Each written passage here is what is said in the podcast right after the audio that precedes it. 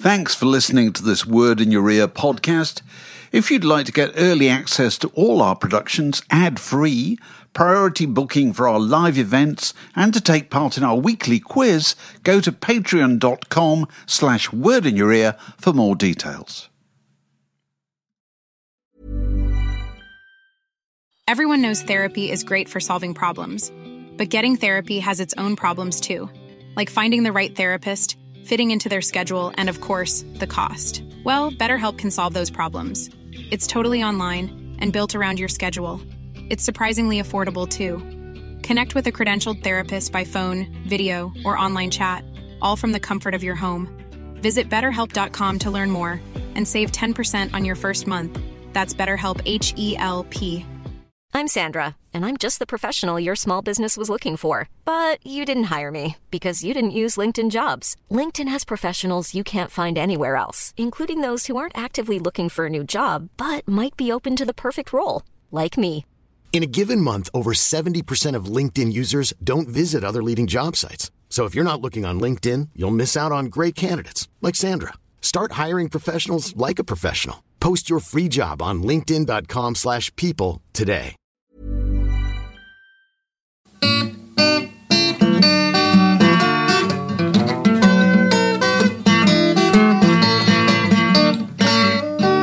You're listening to a podcast from The Word. I have a brief, uh, topical stack waddy. A stage invader leapt up and grabbed Jace, Jacob Rees-Mogg's microphone uh, in the National Conservatism Conference in Westminster this week to make a political point about fascism before being bundled off by four security men. It was one of the following five people. Which one? Was it Gerard Langley of the Blue, Le- Blue Aeroplanes? Was it Mont Dirk Campbell of the late 60s proggers Egg? Was it Alan Boff Wally of Chumbawamba? Stuart Rossiter of East of Eden? Or was it the bass guitarist of Fat Mattress, Jim Leverton? Which of those people jumped up and just was disturbed the, the Conservative conference this week? Isn't that amazing? That is- I'm, my breath has been taken away by that list there. I, I kind of saw this item. I didn't see who the. Uh, I didn't realize. I saw it too, and I didn't know who it was. It turns out it was Mont Dirk Campbell of Egg. Remember Egg with uh, Dave Stewart and Steve Hillage? Egg. Egg, Progress, progress- progressive rock group. Um, I think were on the Decca Deram label, I think that's right. and uh, I think they made a record called E equals MC squared. This is amazing. I think that this is what you get when you work in a record shop. You know, Exactly. you are cursed with retentive And you can't memory. forget it. You can't undo it. Isn't Absolutely. that amazing? He's now mentioned a, a member of Extinction Rebellion. He's an activist. So uh, that's the guy. Very good. Not that he looked familiar at all, but I just happened to find out. Extraordinary. So you said you had a stack waddy. I have a stack waddy. The stack waddy is based around the fact, and we I think we might have done a, a spin on this before actually, but this is a new version. Damian Lewis has an album out, right? The actor All right. uh, called Mission Creep, which is coming out in July. And uh, so five albums by actors, four real, one made up by me. Oh, okay. All right. So which of these, which of these didn't actually happen?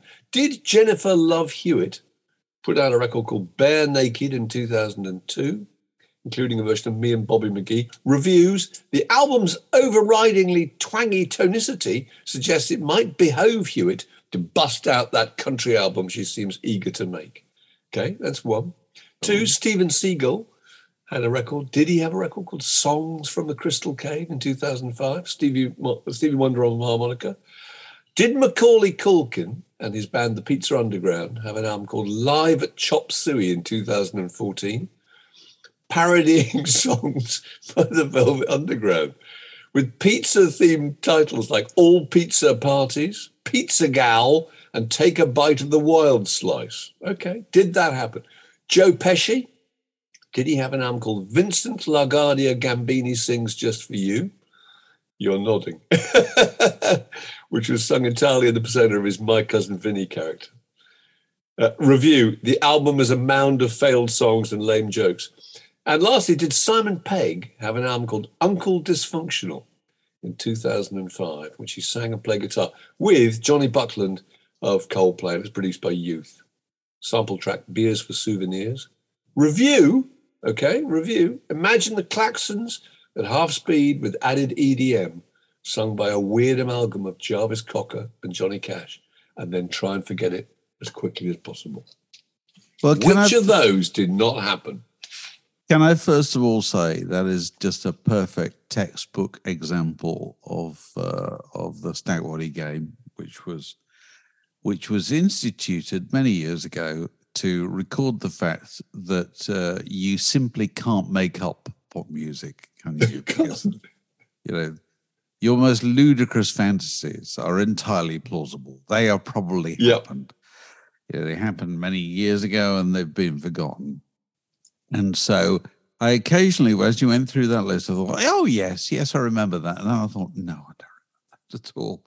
And like, for instance, Joe Pesci, I know he, he, made records. He did. sure- he did make records. Did he make that one? I'm He not did, he did actually. He did. No, he, he made real records, and then in 1998, somebody convinced me he should do that. I think it was a disaster, but he sang in the char- in the character of my cousin. Vinny. Right. I'm going to take a wild stab. Um, I think you made up Jennifer Love Hewitt. Oh right, no, I didn't know that was real. Jennifer Love Hewitt was, as was Steven Seagal, as was Macaulay Culkin, which is ridiculous. This terrible record of kind of pizza puns. Joe Pesci. No, it was it was Simon Pegg. Simon, Simon Pegg has Pegg. not made a record, Wow, God. although he has turned up at Coldplay concerts and played the harmonica. There you are. But no, he has never made a record, Certainly, and not one called Uncle Dysfunctional. But he fact, probably no. will. He probably will do now. The Word Podcast. Prime cuts of popular culture served fresh each week. So, woken up to the sad news, the death of uh, Martin Amis, um, which came as a bit of a shock. Um, and I'm thinking, uh, as well as the, the many you know, qualities of Simon, uh, of Martin Amis as a writer, you have, you and I have enthused over the years by about his writing, particularly Oh, his, his, his criticism. memoir. I thought his memoir was fantastic. experiences are experience with that incredible picture on the front of him aged about nine with a cigarette in his mouth.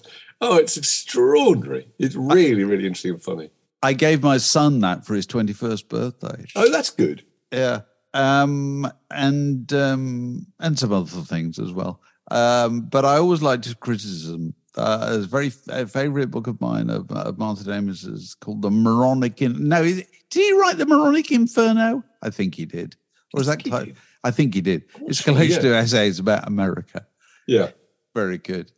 Um, but I think it shouldn't be forgotten that alongside all the writing, you know, his image was massively important in in the launching of Martin Amis in, a way in a way that it simply isn't, simply is not with any other writer. No matter how famous they are, nobody cares what they look like, really. You know, nobody cares what J.K. Rowling looks like. Nobody cares what Stephen King looks like, whatever.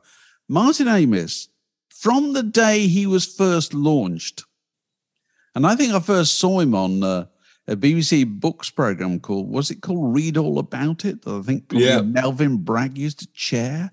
The theme tune used to be Paperback Writer by the Beatles. And they used to have little panels talking about the latest paperbacks. And there he was being launched, whenever it was, the early 70s. Of course, he was pretty much a contemporary of mine. And so you took an interest. And there was this guy who turned up with kind of a long hair for a writer, Yes. usually wearing a velvet jacket Velvet jacket, and, very and, skinny, and very, very acerbic, and usually a, ci- terrified uh, interviewers. usually a cigarette, uh, a lit cigarette being Yeah. wielded at all times. But, you know, all authors, fiction authors, they all have their pictures taken for the for the jackets of their books. And in their pictures, you can see that they all desperately wish to be taken for rock stars, and they never are. Not ever. They all look like librarians. Absolutely every last one of them looks like a librarian, with the exception With the exception of Martin Amis. Martin Amis, who looked like a rock star. He really he carried himself like a rock star. Well, there was a, I was just listening to the Radio 4 this morning, and it- somebody, I think it might have been Salman Rushdie, described his uh, his uh, literary swagger I thought that was a good word because actually swagger was a word that that, that that that encompassed virtually everything about it. Was it was that confidence and that kind of kind of arrogance actually. Yes, Fantastic. entitlement. You know, absolutely. But he was he was kind of sexy, you know. yeah, he was. and uh, and he carried that all the way through. Absolutely fascinating. Uh, how exceptional he was. Of course, also talking of literary matters, this week, you and I, I sent you the Will Self um, kind of mad column about. Oh, about Adrian Chiles. It's fantastic. That is knob, basically, isn't it? It's just extraordinary. In case anybody's missed this, Will Self r- wrote a column about Adrian Chiles, um, who's, uh, you know, broadcaster, sports journalist, and so forth, and um, also married to. Uh, Are they married? I think they are married, aren't they? Married the other half, Kat- certainly, of Kath Viner, the, the who's the editor of The Well- Guardian. And he has a column in The Guardian. I don't read this, I don't know. The, so I'm clearly not as bothered as many people are. Oh, people have got very exercised about it. I just think it's one of the most, the lamest columns ever. And, and thus, could, could he only be writing it because he's attached to, to the editor? No, but there was a famous one about the fact he had a uh, urinal installed in his house, didn't he? Which people just couldn't couldn't get their heads around. Oh, really? Oh, I didn't Yeah. say that. Didn't say that. But anyway, Will Self has written a, a column about how how you know this all gets up his nose. He's written it in the New European, which is kind of pretty odd place to be writing that kind of that kind of column. It's not very European at all, is it? No, it's It- not. it's the definition of a kind of you know Groucho Club spat. Isn't It is. I can't get any more parochial than Adrian Chiles. Actually. Does that mean anything to anybody outside of, I don't know, outside of Kensington? Probably not. but I tried to read it, and uh, you know, I, I failed to read it. Really, I sent it on to you or link to it, or I, I won't pretend to read it. And I realised why. Do you know how long it is? It's two thousand three hundred words. Now That's I've written that I've written columns. Two No thousand three columns with hundred. more than 700. Well, yeah, a thousand at the very Yeah. most. 2,300 is ridiculous. You can't sustain a column thought over 2,300 words. It simply can't be done. And it's just, I've attempted to read it. It's so tiring to read it, you know. And so what he appears to have achieved, have achieved is, a, is a massive double that he's um, he's kind of effectively cancelled his own career with himself, while at the same time somehow um, elevating the career of Adrian Oh, Child. Adrian Chiles, that's right. Because people think, oh, well, whatever he, Adrian Chiles has done, it can't really deserve that kind of thing. You know, this kind of 2,300 words of, uh, of, of absolute... Do you think it's done him that much harm? Who? Will Self? Will Self. I don't think Will Self's stock is terribly high in the literary world in, in the last few years. I don't think it has been. Um, I, I, I think, I think because a lot of people just think of him as being wildly pretentious. I interviewed him once actually for Word, and he was really good, good value. And I wrote down, I think, about 23 words that he'd managed to squeeze into this conversation, which I just never, ever, ever used in any kind of colloquial speech. Some which I think he may have invented actually, Yeah, like I'm Robbie. Coltrane in Blackadder, Yeah. but uh, interphrastically. But no, I, I thought he was an extraordinary guy. But he's just he doesn't doesn't make friends, does he? He doesn't appear to. I was talking to the guy who um, did. Um, was I talking to him? No, I was talking to a guy, guy in the audio books business the other day, and we were talking about you know how long it took to to, to record audio books, and how you know certain people are just very good at it and do it without fluffs and so forth. Will Self apparently records an audio book without taking any breaks. Doesn't take doesn't take quarter of an hour off for a cup of tea. Doesn't take a lunch break or anything. Just plows on absolutely through. That's remarkable. No, but I mean, obviously doesn't do it in one day, does he? I mean, he can't. Well, I don't know. He would But probably he do never takes in, a break. he'd probably do it in a day and a half if you're not taking breaks. I would imagine. You know, because you know I've done it a few times. It's exhausting. It's I've only done it once. It's exhausting. exhausting. Even Yeah. though it's your own prose and Yeah. you know the rhythm of it and you wrote it yourself and it's familiar, but it's still really t- the amount of concentration And also, you feel bad whenever you slip up that someone's got to kind of carve that out and patch it all together again. Yeah. Hard work. Well, and apparently he plows through. Anyway, um, uh, more literary news as we have it. This is a junction in the word podcast. It separates that bit from this next bit. So, Paul Simon has got an intriguing record out. Have you heard it? It's I have. I was listening to it yesterday. Seven Psalms, and uh, it's um, well, it's album length, isn't it? But It's 33 minutes. It's effectively one track, isn't it? They all it all just runs together. 33 minutes. I thought it was really good. Actually, it's fantastic. it's uh, yeah, it's- Entirely acoustic, isn't it? It's just guitars. It's harmonium. Uh, a little choral uh, gang come in at one point. Um, it's beautiful, and it, it's it's about a lot of it's about the the notion of mortality, isn't it? Do you, can I interrupt you a second there? Do you think? And I, I know what you mean. All the reviews have said this is this is a man's last record, kind of thing. This is this is his last will and testament, musically speaking. No reason to believe that Paul Simon might not go on as long as Willie Nelson or whoever. Yeah. Willie Nelson, who celebrated his 90th birthday a couple of weeks ago, still in fighting uh, good fettle. Uh, Paul Simon, a mere a mere 81. Is is that what He's he is? I think? 82, I think. Oh, Yeah. 82. Okay. Um, so it tends to be taken as his last will and testament. Is that just something that we read into these things? Or, would you, you know, if, if he had put that record out in you know, his 40s, would you have would you thought about it differently? I don't know, really. I, I think it's something we read into. I mean, the thing is, it's the, it's the coincidence, the fact that you know, two years ago he sold his catalogue, didn't he, um, for a huge amount of money. Kind of thus, thus has got rid of his his songs. He's done the farewell tour, hasn't he? So this is the last time I'm going to. So he's he's kind of got his house in order. So anything that he might say, but then again, if you're 82, it, it's likely that you are thinking about the notion of mortality uh, f- reasonably frequently in terms of your own life and that of all your pals. So I don't know, but there's a track called "The Sacred Harp," isn't there? There's one called "Your Yeah. Forgiveness." There's one called "The Lord." The Lord is the ocean rising. The Lord is a terrible, swift sword.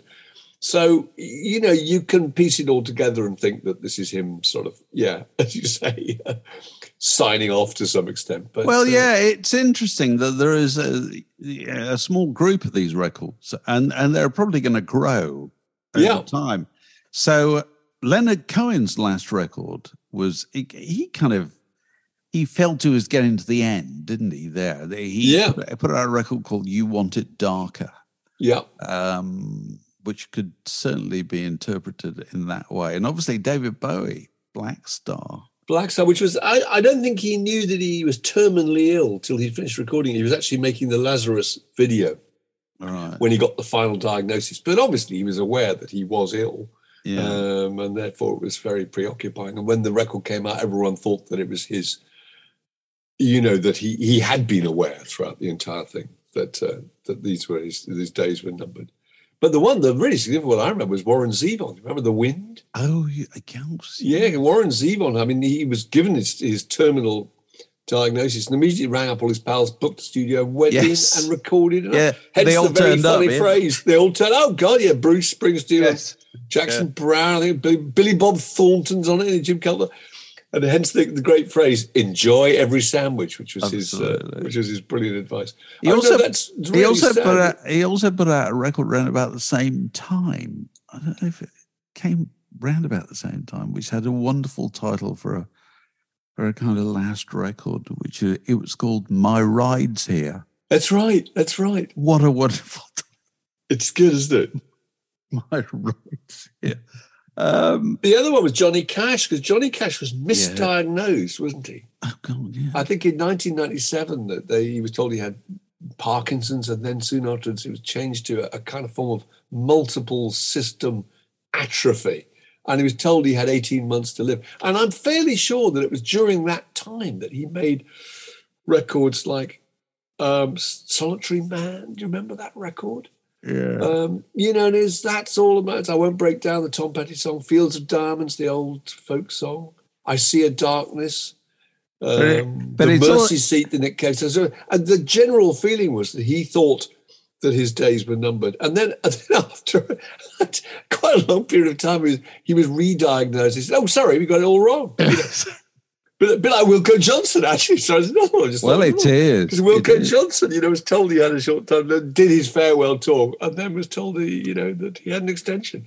They got it wrong. My favorite, uh, I often reflect on this when thinking about this whole syndrome, which, as I say, is will only get, you know, larger, uh, you know, because all these people will continue making records yeah. until until they're until they're gathered as well. I would tell you that, good. that expression. I was I was talking to a splendid old Shakespearean actor uh, a couple of years ago, and I was recalling an old production that I'd seen him in when I was a teenager. I talk about the one of the other actors in it. He goes, "Ah, gathered, gathered." That's fantastic. Gathered long ago. Anyway, that's really it's a great expression. Is it also the idea that you're all in a big gang once you get there? You know what I mean? all the old thesps are together. I suppose so. Having Sorry, a dry sherry before lunch. So the one, my one final reflection on this whole thing is Bob Dylan recorded Not Dark Yet, which has got that line, it's not dark yet, but it's getting there. Yeah. And when I first heard that, I thought, there's a man who hears the beating of the wings. there's the man who feels he had not, not got long. It's 25 years ago. I know. I know. How old is he now? You, you know, you can spin 82. that period out. You get. It's quite interesting because Johnny Cash is a classic case of this. The key, I have to think, the key shaping thing that shaped our perception, the world's perception of Johnny Cash, is Andy Earl's photograph on the cover of the first American Recordings album. Where, whereas Johnny Cash's black and white picture, we all know this picture, shot from below. He's wearing this kind of Robert Mitchum type flared duster coat, you know, and he's got two dogs at his feet, and he looks like an avenging preacher or something. And so Johnny Cash for the for the subsequent however many years he was left, which was quite a few years, was always photographed this way. He was always shown this way. He's like a figure out of an old 1940s movie. You know what I mean? He's an old man. Whereas if you looked at Johnny Cash earlier, there he was, you know, in his kind of uh, in his spangly suit, posing with the Muppets, and absolutely Yeah. anybody. You know what I mean? He was showbiz Johnny Cash, but no, for the last bit of his life, he's reborn as Gothic Johnny Cash. And uh, Bob Dylan kind of has done the same thing, really. Completely done the same thing. Because Bob Dylan, you look at him now and he looks possibly older than he actually is. And it's all about wisdom, isn't it? Yeah. He's the sage, the prophet, the seer. Yeah. You know, he's learnt everything that can be learnt in life. You're absolutely right. So uh, we can't let the word goth, uh, gothic go by without mentioning that we've been talking to Cathi Unsworth about really her book, a book. What's it called? The Book of Goth. Book of Um, called Season of the Witch. the Season of the Goth. Witch, the Book of Goth, uh, and and the whole history of the of the kind of dark tendency. Really, I thought it was really interesting. She talks about goth fathers and goth mothers, Edgar Allan Poe, Jim Morrison, Audrey Aubrey Beardsley. You know, also very interesting conversation about who first used the word goth. She thought it might have been Mary Harron in a 1979 Melody Maker review of Joy Division, didn't she? Could Well, well it was have quite interesting actually. Who invented that term? yeah, yeah. And the other great thing about goths is that is that goths, when they become goths, they they they, they never quite give up on it. You know, you can be all sorts of things in life. You can be a terrible old hippie and then completely reinvent yourself. But if once a goth, there's always a gothic streak in you, I think. yeah. And uh, she was very good about just living a, a teenage life in rural Norfolk, wasn't she? In a in a little bedroom. And covered of course, posters. and of course, she confirmed my theory that in popular music, it all comes down to one thing and one thing only: hair, hair, goth, hair. The Word Podcast. Two cocoa tins and a piece of string. Talking of hair, further because you never talk about hair too much. Um, did you see the Nick Broomfield Brian Jones I film? did. I did. I thought it was really good, actually. It's fantastic. And God, so much of that is about hair, isn't it? His Well, Brian hair was Jo- immaculate. Absolutely. Absolutely. And the other interesting thing was that he has a series of relationships. I think I'm right in saying that having fallen out with his parents and basically been booted out by his dad, very moving to read out his dad's letter to him at the end, mm. apologizing for that, very moving actually. But having been booted out, he started a, a pattern of existence, which was basically moving into the family homes of the girls he was going out with, who then got pregnant and then he was booted out. And I think he did this five times. I'm pretty sure. And the other interesting thing was that one of them talks about him very witheringly, actually, and very soberly, and says he was a very, very, very bitter and lonely and difficult, uh, complicated guy, and uh, you know, very wound up about a lot of things. She said, "I thought it was very interesting that he always finished up with girls who looked exactly like him, or if they didn't, he, he kind of modelled them to look like him." And she said it was an irony, really, because he, he didn't like himself at all. And yet he wanted these people fashioned in his uh, in his likeness, you know. I thought it, it, was a really interesting film. They also used to say the same about Mick Jagger, didn't they? Um, when Mick married Bianca. Bianca, who basically just looked exactly like Mick. Astonishing. Kind of the perfect. Because Bianca back in the news this week since Jade has been getting into trouble, hasn't she? God, yeah, in a, in, a, in a, restaurant in Ibiza. I think her boyfriend's been arrested. She Hasn't got four years, in four months in jail. Has it really? I don't, I don't know what know. happened.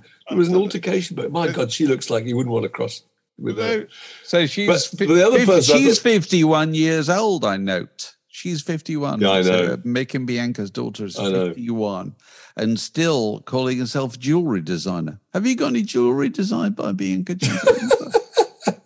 Because I haven't seen much myself. Model anyway. and activist. I know, yeah. no, not yes, much. model, actor and activist. yes. Um, yeah, so Brian Jones, it's all about the hair. But has anybody ever been overshadowed quite so quickly in popular music as Brian Jones was? You know, it was his group. You know, he was the one that gave them the name. He was the kind of leader. But because and, and also Bill Wyman, songs, Bill Wyman is it talks brilliantly, doesn't he, about how he was the architect of their sound, that kind yeah. of lean blues sound, that spare sound, and how all his flute and sitar and yeah. slide guitar on Little Red Rooster, all that, that was an important part of the sound it was. But you felt so much sympathy for him. As you say, his group. And there's an interview where he's asked, uh, so, you know, so what, what inspires you to write the songs? Yeah. And he sort of says, look, I, I, I don't I don't write the he's songs. so embarrassed. You'll have to ask Keith and Mick. And the guy just either doesn't hear him or I don't know. And then says, so so go back go back to these songs that you write. Yes. He said, no, look, I, no, I, I actually don't, I don't write the songs. You'll have to go and talk to them. And think this is terrible. Life is full of awesome what ifs, and some not so much, like unexpected medical costs. That's why United Healthcare provides Health Protector Guard fixed indemnity insurance plans to supplement your primary plan and help manage out of pocket costs. Learn more at uh1.com. Many of us have those stubborn pounds that seem impossible to lose, no matter how good we eat or how hard we work out. My solution is PlushCare PlushCare is a leading telehealth provider with doctors who are there for you day and night to partner with you in your weight loss journey. They can prescribe FDA-approved weight loss medications like Wegovy and Zepbound for those who qualify. Plus, they accept most insurance plans. To get started, visit plushcare.com slash weight loss. That's plushcare.com slash weight loss. Everyone knows therapy is great for solving problems, but getting therapy has its own problems too, like finding the right therapist, fitting into their schedule, and of course, the cost. Well, BetterHelp can solve those problems. It's totally online and built around your schedule. It's surprisingly affordable too. Connect with a credentialed therapist by phone, video, or online chat, all from the comfort of your home. Visit betterhelp.com to learn more and save 10% on your first month. That's BetterHelp H E L P. Yeah, yeah. And they must have just decided to put the microphone in his face because he had the best hair. I think that's it. He had the kind of the you know the most um, the iconic Rolling Stones hair. If you were going to draw the Rolling Stones hair in 1965, it would have been Brian that you would have drawn. Yeah, because Keith's wasn't even that long, really. No, um, Bill's was kind of odd. Charlie's wasn't that long. Mick's wasn't that long actually. Brian's was was always long, you know, and it was always just kind of Silvikrin perfect, wasn't it? You know, because people used to you know, disapproving authority figures used to say, "Oh, you can't have long hair; it must be dirty." Well, you looked at Brian Jones' hair and you thought, "No, it couldn't possibly be dirty. It looks, it looks It absolutely perfect." There's another sweet letter we'd written to his parents. Those letters to his parents, and he says Yeah. that he just wanted them to love him, and they, they found him so difficult, you know. And he wrote to his parents and said, I'm, I'm hoping to see you on Sunday. I must apologize because my hair is rather long. You think, oh, Oh. my uh-huh. God. And also, that in fact, he was quite posh, which I don't think I realized actually. Yeah, I He was don't think- speaking I- voice. I think it was, yeah, I think that is a reflection of the changing times since then, really, because Yeah. he wasn't, I don't think he was massively posh, but he, the thing that struck me watching the film, and I talked to, spoke to Nick Broomfield about it, is, you know, they kind of, they looked like a threat to society, but when you spoke to them, they were like Jennings and Derbyshire. You know, you remember Jennings and Derbyshire? Yeah, The- completely, yeah. the, you know, the, the the prep school, you know, fiction that people used to read in the fifties and sixties. You know that that everybody growing up in those days they knew that they knew how they had to behave. You know, Yeah. they might choose not to behave like that, but they knew how to behave. And so, particularly when they wrote letters, the letters were very formal. Thank you very much for your Yeah, for your very letter. polite. It Yeah. means a lot to us, all that kind of thing, you know. And I still think it's amazing when you read those early, you know, early letters from the Beatles to fans, you know, in the middle of Beatles. I know they managed to sit down, handwrite an individual letter. Just And somebody managed to organise getting it in the post. It's incredible, really. It's absolutely extraordinary. I thought it was interesting that they're so consumed, the Stones, by self image that they're no good when you interview them together. Nobody says anything because they're terrified of saying the wrong thing. Or well, I was talking about. But you know the Beatles, you put a microphone in the middle of the Beatles, they just outdo each other. It's funny, The funniest uh, and the most flip. I was ta-. I was talking to uh, John Higgs about this when John Higgs and I did this thing at the Bath Literature Festival last week. We were talking about the Beatles, and um, I don't, you must remember when the Beatles did Jukebox Jury when they were the panel on Yeah. Jukebox Jury, four of them, special, you know, desk for them to sit behind and so forth, and that was a success. And then not long afterwards, the Rolling Stones were the panel. Not a success at all. No, they were terrible. the, because the Rolling Stones could not be themselves. The Beatles had found a way to be themselves. Yeah. Even with the four of them, because No, they were Stones joint. cancelled each other out. They absolutely, and they were always trying to catch each other out. You know, Yeah. whereas the, whereas the Beatles turned themselves Just the opposite. They're encouraging each other to be funnier and funnier. Yeah, yeah. Um, interesting. Uh, Pet Shop Boys film was Fantastic. telly last night. My wife and I were watching it last night. I thought it was amazing. Neil, there were two moments I thought were just brilliant. This is uh, this is Neil and Chris being interviewed by Dermot O'Leary. I think you know. Yeah, talking about their old They're TV showing the thing that you wrote a wonderful cover story for Rolling uh, for Radio For Rolling Stone. for Rolling Stone, Rolling And- Times. Rolling Times, and uh, they're sitting in a little movie theatre, and they specifically asked not to see any of the footage first, which is Yeah. brilliant because they are really, really. At some some points, he says, "Do you know? I don't think I've ever seen this." You know, No, well, I think the well, clip the, of Dusty Springfield the clip and the of, clip of us in the uh, in the Smash Hits office. Hits office. Neil had. Neil had never seen that. I don't think he'd ever seen it. no, you hadn't. Um, and I get mixed up. This is Smash Hits Office. It uh, must be 83, 84 or something like that. yeah, And there, we had two film crews come in round about that period. One BBC, one ITV, both for Yeah. Saturday morning kids TV, I think. And I get mixed up which one's which. Uh, one of them features Martin Fry, but that that was not that one, I don't think. Uh, and it's just amazing to see you and me and Neil and Steve Bush and David Bostock Birchie and all kinds of people. I, you know, these things that were done for a, just for a laugh for, for a Saturday morning children's TV all those years ago end up being these documents. Historic you look- documents. you look at I them know. think, that's just. You're looking at it amazing." saying, not only has it got Neil Tennant, it's also got how magazines were made. Yes. You actually took a photograph on a slide, put it in a projector, projected it onto a sheet of paper, and then traced the outline of Paul Weller's head or whatever it was onto a layout. You know, and you you you you you had rollers full of wax that you you put the layouts on. And it was extraordinary. It's all But that work, Neil was sorry. Go on. it's all that workaday stuff that is always the most memorable. You know, I'm always I always look love looking at old photographs where they just show you, I don't know, Oxford Oxford Street on the third of January, Yeah, yeah. 1953. Yeah. And you just think, oh, look at what are they, look at those people, look at the cars, look at whether they got yellow lines or not, all that kind Yeah. of stuff.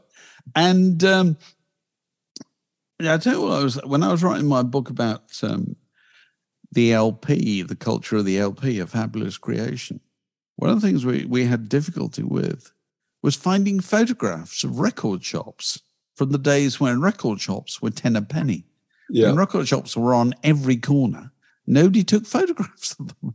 Now that they're They hardly here at all. They're, And yeah, they- they're a pilgrimage. Absolutely. They're a shrine. And so, you know, that film shows how, as you say, how a magazine was put together in those days. Wouldn't you love to see a film that showed you how, I don't know, Virgin Records in Leeds worked in 1975 or something like that? I would love to see that kind of thing. Of course, fantastic. nobody filmed anything like No. that because it was just so standard. They didn't bother at all, you know. I thought it was interesting looking at Neil that I, I- felt that, that that Neil hadn't changed at all since the time that we knew him. No. Uh, I, really extraordinary. He's still exactly the same. He's so modest about their success. But two lovely moments. One th- thing is he has a kind of journalistic eye for detail. He remembers everything. He talks about meeting David Bowie, and he says David Bowie was eating a ham baguette. He said, "I thought I thought he'd probably be eating kind of Argentinian sardines or something, but no, a ham baguette, and rather enjoying it, I think." And then he talks about when they're offered the chance to play Live Eight in Red Square in Moscow, and he's shown the clip of it. And he says, look, we don't really approve of these things. We think that these charity shows are really don't really help the charities. They really just help the careers of the people taking part. So we're going to turn it down. And he tells Chris he's turned down. Chris goes, you've turned down Live 8. Get back on the phone. And he rings back and he says, actually, I've, I, I, I understand that we are doing it after all. Because it's just a lovely idea that just being told that they are doing it. It's know? like a married couple, isn't it? You know, I know. you I- yeah, if you don't check it with a husband or wife or whatever. I know you you're in trouble. No, always- it's a, it's really worth seeing this BBC program. It will be on iPlayer. It's fantastic. So, so I, you know, Neil was uh, told me after it appeared that because I asked him about, I asked them them about artificial intelligence, and uh, and Neil said, well, you know, it's a tool, and you know, it's not impossible. You might you might use it on a song that you had kicking around that you'd never managed to finish, or you'd never managed to put a bridge on, or whatever, and you might get it to suggest something and then change it, but it would move you forward. And he said, he said, subsequent to that appearing in the piece, they were asked to address a conference about artificial intelligence. No. So they're obviously just so desperate to get get a big name in there. And they had to say, Yeah, or, or actually to get anyone sending positive about it. Because what he was saying was quite positive, and I thought it was a really good point. Yeah, Because if you yeah. get stuck sometimes when you're writing, you tend to Google things idly to see if it'll just send you off in a direction. And of course, you know, if AI can suggest uh, uh, how to fill a hole in one of your songs, as you say, you've always got the option that you won't use it, but one day you, you possibly will use what it suggests. In which case, you've then bought into it. You know. So uh, I thought that was a really interesting because most It's people a- say it's a- absolutely not. You know. it's a helper, isn't it? It it's quite interesting because, you know, we've both written for a living for a long time. And if you certainly, particularly the case if you're doing it regularly for a certain title, you you grow used to the fact that the overwhelming majority of paid work in in writing uh, is drudgery. It's doing the same it stuff is. again and again. It's just finding a slightly different way to say, here's the singles reviews, or here's here's the match report. You know what I mean? It's the same stuff again and again, done slightly differently. And so, you know, it can make your brain hurt trying to think of a different way to do it, you know, when you've done it a hundred times or whatever. And so you can see these tools coming along as a way to um, way to take some of the drudgery away from it. You know? um, but then they're never going to. They're not going to replace the kind of special work that goes into doing something that sounds or So reads different. There's another thing that Neil said about the most exciting time of his life. I think it was before they'd even made records, that they were living in London, him and Chris, and they were writing songs and trying to record. And all the things that happened to him subsequently, none of them seemed quite as incredible as that. And you think of the astonishing things they've achieved. There was an interview with Sting the other day. Sting's gone this uh, Ivor Novellos thing. And Sting made a really interesting point. He was talking about, he, he said he was up a, a, ladder painting the ceiling of his flat in 1977. And he had Radio 1 on, and Roxanne came on the radio. He said he pretty much fell off the ladder. He said, he said, uh, after that, he said, it's just diminishing returns. No, I'm sure it's. I thought that was a really interesting thing. And I, I, I, felt the same way that, that life is, is so like that. I can remember that my first thing that I ever wrote appearing in December 1977 in, um, in the Record Mirror. It was a review of Elvis Costello and the Attractions. They spelt my name wrong, actually. Mark Ellen, E L L A N. And I can remember reading that and rereading it and just being absolutely intoxicated and going out and just sort of did I swing around lampposts clicking my heels? I probably did. I don't know. I remember being so, so thrilled. And uh, so that's a pattern of life, isn't it? I've got a I've got a quote here from uh, Charles Dickens. Oh yeah, my favourites. When he first got something printed in a magazine, and he remembered how he'd delivered the copy um, one night, posted it in a letterbox in a dark office up a dark court in Fleet Street. I think about this every time I ever get, find myself down Fleet Street. If you're down there and you go across the road for St. Bride's, you can cut through into what I think is called Johnson Court, where Samuel Johnson's yeah. house was. You know the place I mean? Yeah, yeah. And then you go a little, you go in between uh, a pub and an office or whatever. And I always think of Dickens going up there and posting his, you know, his first piece into the office uh, at twilight with fear and trembling into a dark letterbox in a dark office up a dark court in Fleet Street. And then when he says, it appeared in all the glory of print on which memorable occasion, how well I recollect it, I walked down to Westminster Hall because he was working in Parliament at the time as a parliamentary reporter and turned into it for half an hour because my eyes were so dimmed with joy and pride that they could not bear the street. And I wasn't fit to be seen by anybody. I thought that's, that's Charles Dickens. And also, do you know what's interesting about that? His name wasn't on it because That's his right. name wasn't on anything he wrote early on. You know what I mean? And so when it was, it was, just, it was a pseudonym anyway. So yeah, yes, yeah, that's uh, right. But so that was just pride in seeing his work, you know, in print at the age of whatever he was, twenty or something. Well, I'd like um, to think my eyes were were similarly dimmed with joy and pride. Right? dimmed with joy and pride. dimmed with joy and pride is a really good way of describing. It is. It's beautiful. But no, that, that business Just about tears. that business about being played on the radio is so true, and and really the BBC, you know, if they want to promote Radio One and Radio Two, It'd be a really natural thing to do. Just go and get all the famous people in the world to tell you about when they were first played on Radio 1 or Radio 2, because they'll all remember it. Absolutely yeah. every one of them will remember it because they, they can do, you know, if you talk to them.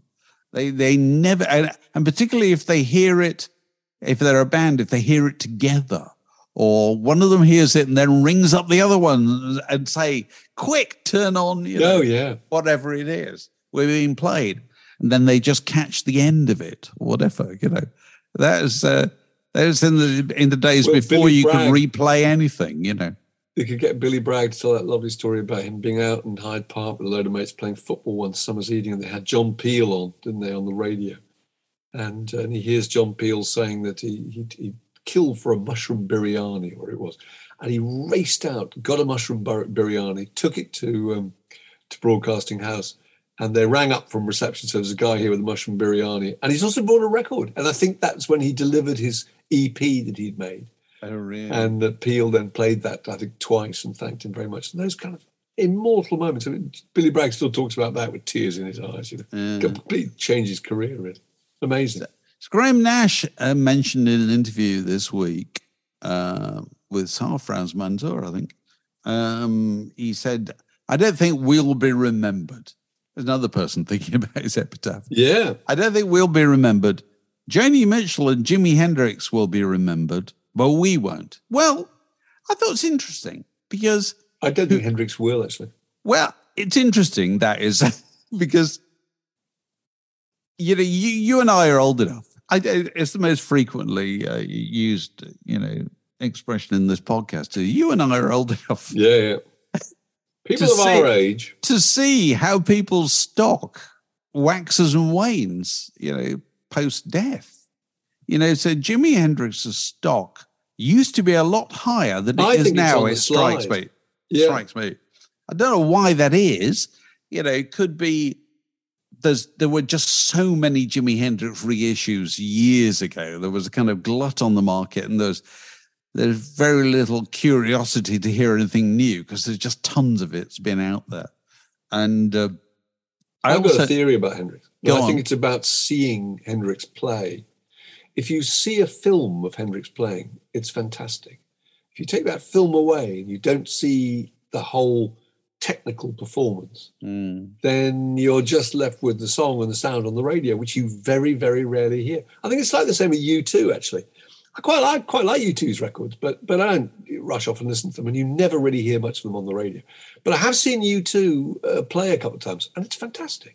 When you see them play, it's a spectacle. And I think I think and I think that might be the same with Led Zeppelin. I don't know. Led Zeppelin again, it's a it's just a particular sound. And what makes you last is the quality of those songs, I think. Um, and whether or not they have enough of them. I think Leonard Cohen will last. I think Joni Mitchell will last. People who write songs that that you could apply to your own life. Paul Simon, a really good example. Pet Shop Boys again, actually. But people, there are certain acts who you can't separate from the concept of the act themselves. I think Oasis is a really good example. You can't hear an Oasis record without thinking of the idea of Oasis. And I Yeah. wonder if those things will last as long as some other things. I don't know. I'm not Yeah. sure.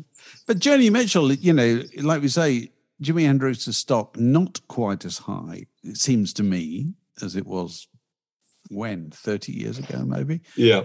Uh, Joni Mitchell's stock, on the other hand, higher than it was. Much higher. It So- is incredible. although she was always, you know, the, the- she was always uh, popular and um, and much acclaimed, but uh, And Nick Drake stock higher than Beach Boys possibly higher. I don't know. ELO, Steely Dan. There are various people you feel that are still really rumbling. Kate Bush too. There was a long piece this week uh, I read somewhere about how Steely Dan's time is now. really, you know, Really? Wow. they, good. they, that they kind of sound. They sound, um, you know, if if you believe that that Steely Dan are the uh, geniuses of cynicism, Yeah. um, now's the time for them, really. You know what I mean? Because they they sound as if they uh, foretold absolutely everything, everything that's happened subsequently. But it's interesting this whole business about posthumous reputation. I was um, we've just this year, isn't it? Is it the uh, whatever anniversary? 400th anniversary of the publication of Shakespeare's first folio yeah. which is the first proper compilation of his compilation collection Yeah. of, of his of his nearly complete works put together by is it Heminge and Condell the the um, managers or whatever he didn't want it to be forgotten because he'd been dead at that point eight years or something and they put this thing together and that's where his reputation starts you know because during his lifetime he's just one of many dramatists whatever So that's like a greatest hits album. it's a greatest hits Yeah. album that comes out, you know, quite a few years afterwards.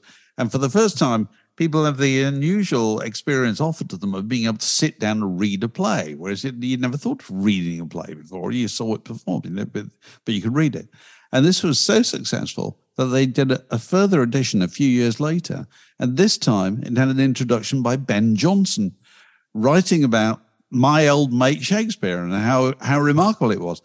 So it's at that point that you get Shakespeare taken out of the the mass of Jacobean Elizabethan uh, dramatists and and being promoted as the great genius of English English letters, which he's been ever since. And you know what's interesting? Parallel to this is Robert Johnson's King of the Delta Blues. Thing. Yes, it is. Just It the is. same thing happens. Yeah. So, so he Robert Johnson died what 37 something like that. Yeah. And uh, you know in 1938 John Hammond, you know the the great impresario, A&R man, journalist whatever, is putting together these concerts at Carnegie Hall called From Spirituals to Swing, which is the idea of celebrating, I suppose, the African American tradition uh, uh, of music in the United States. And he's got everybody there. He's got Benny Goodman there, and there, all sorts of people. And he wants Robert Johnson because he's heard Robert Johnson records. And so he tries to get Robert Johnson, then finds out he's dead. And I think during the concerts, they actually wheeled a gramophone onto the stage and played or a Robert Johnson 78 for the audience so they could hear what they, you know, the nearest thing to what they would have heard had Robert Johnson come to New York, had he been still alive or whatever. And when King of the Delta, Delta Blues Singers So they- out, there was this no is- picture of. No, but this is the thing. So nothing happened then, really, apart from the Second World War. Okay, fifties, nineteen sixty-one. At John Hammond's instigation, uh, Columbia put together the King of the Delta Blues Singers. There's no photograph. They've no idea what he looks like. So they they Terrible line drawing on the front. they have the line drawing of you know showing him from above as if he's in a kind of prison yard or something like that playing a, you know playing playing the guitar hammond gives that record to bob dylan and bob dylan becomes obsessed with robert johnson to the extent that when bringing it all back home comes out in 1964 is that right Yeah. have I got right? One of the so, artifacts on the cover, alongside Bob Dylan, is a copy of King of the Delta Blues Singers by Robert Johnson. So, and so the thing, the thing they done is they'd said, okay, Robert Johnson is not just a Delta blues singer; he's the king of the Delta blues singers. You know, so it's like it's like Ben Jonson with Shakespeare. Yeah. You know what I mean? Just take this person out of the mass, and uh, and that's been that's been his reputation ever since. You know, and will will continue. It's an extraordinary thing. So that's how kind of posthumous re- uh, reputations, you know, happen. So who knows whether Crosby, Stills, Nash? I know that's the thing. You want to know in 50 years' time. Crosby, Stills, Nash. I kind of feel is also music that's that's tied to a particular time that can date. You know, and the, their association is still late 60s, I think, and early 70s. But there are I'm not lots sure. of big authors, you know, that, that nobody reads anymore. It strikes me. The, the, the, the, one of the biggest authors of the Victorian period was Walter Scott. So Walter Scott, Yeah. Ivanhoe, nobody reads Walter No, Scott no. anymore. Stuart Maconie was on Radio 4 the other day talking about JB Priestley and say, JB Priestley, everyone to Yeah. read him as kind Yeah, of absolutely. now. The, the Yeah. winner of that particular race is Orwell, kind of contemporary. Yeah, and Orwell's no. the one that everyone still talks about and still reads, you know. That- So you can just come in and out of fashion, you know. Definitely. You're listening to the Word Podcast, where the time is whenever you want it to be. So Andy Rourke of the Smiths, and it's lovely to see all the tributes to him. Quite rightly, because I went back and listened to some of those records. Um, this charming man, Big Mouth Strikes Again, uh, Barbarism Begins at Home, Frankly, Mr. Shankly, and the the bass parts on those are absolutely extraordinary. A lot of it's to do with the fact that it's a trio, and if there's only one guitar, there's all that extra room to explore as a bass player. But Andy Rourke's style was this really lean, sharp, wiry, kind of driven funk sound, which was a combination of those beautiful, um, kind of high melodic runs and big, fat bass root notes. And actually, it was just as integral to the Smiths sound as anything else. It, I think he's absolutely fantastic. You know, you think all those groups where if you took out, they took out the whole of the Oasis rhythm section, all three of them, and nobody really noticed. You know, but but in the Smiths, it was a particular sound, and uh, he was really a big part, of a big main architect of it, I think. And uh, wonderful chap, lovely to see him so uh, so widely acclaimed. This podcast was brought to you by The Word.